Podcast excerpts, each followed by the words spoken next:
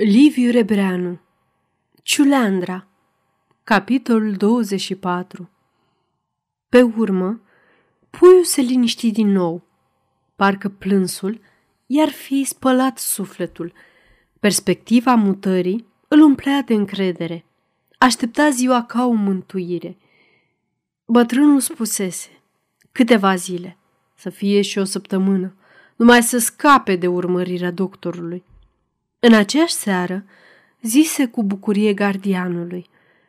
Ei, leahule, în curând scăpăm de aici, amândoi. Să vă ajute Dumnezeu, boierule, că se împlinește luna de când vă chinuiți aici. Răspunse potoli gardianul. Eu ca eu, că mie mi-a fost mai bine ca acasă, că am avut de toate din belșug și muncă mai nimic.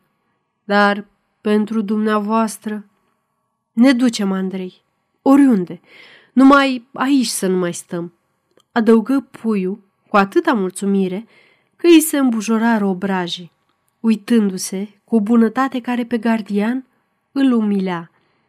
Andrei Leahu îl îndrăgise tocmai din pricină că îl vedea mai mult supărat. Înțelegea el că nu putea să aibă inima ușoară, omul care a luat viața altuia și în ca nevestei, cu care trăise numai bine, dar îi se părea că totuși prea se zbuciuma acum când orice zbuciumare era de prisos. Pentru el, singura atitudine potrivită ar fi fost tăcerea, care însemna împăcarea cu lovitura soartei. Puiul, ca totdeauna, când se simțea înviorat, avea chef de vorbă.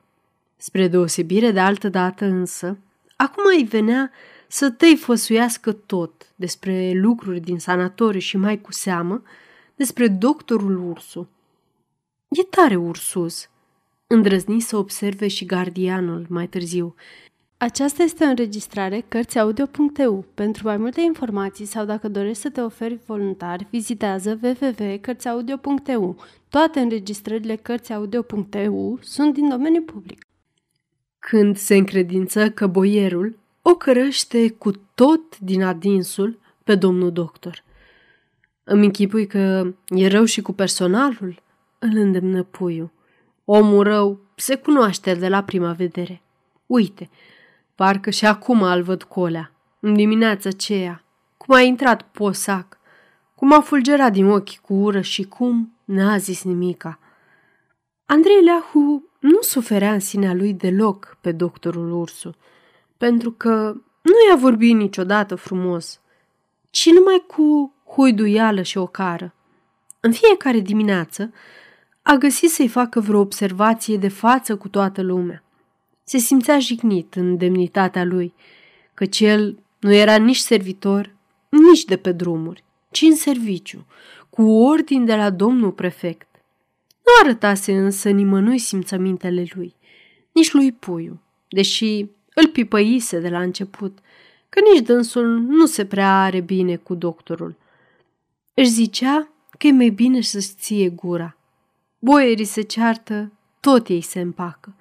Cel puțin să nu se împace pe spinarea lui. Apoi, oricâte jigni și chiar bătăi să fi îndurat, lui îi plăcea serviciul aici. Îi rămânea neatins întreaga leafă, în afară de bacșișurile grase ce îi le arunca boierul bătrân, care adunate mai făcea o leafă, dacă nu și mai mult.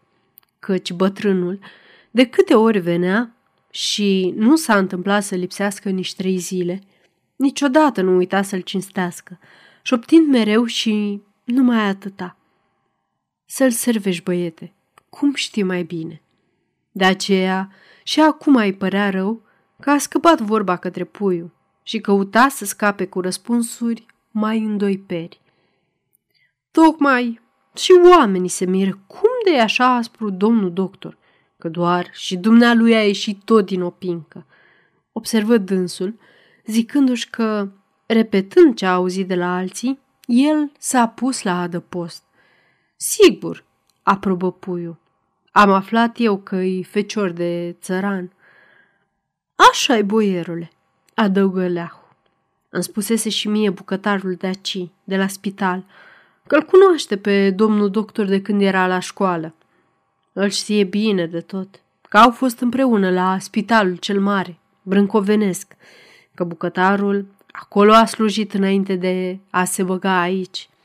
Și zice că domnul doctor să fie chiar din oameni săraci și încă de prin județul nostru, din Argeș.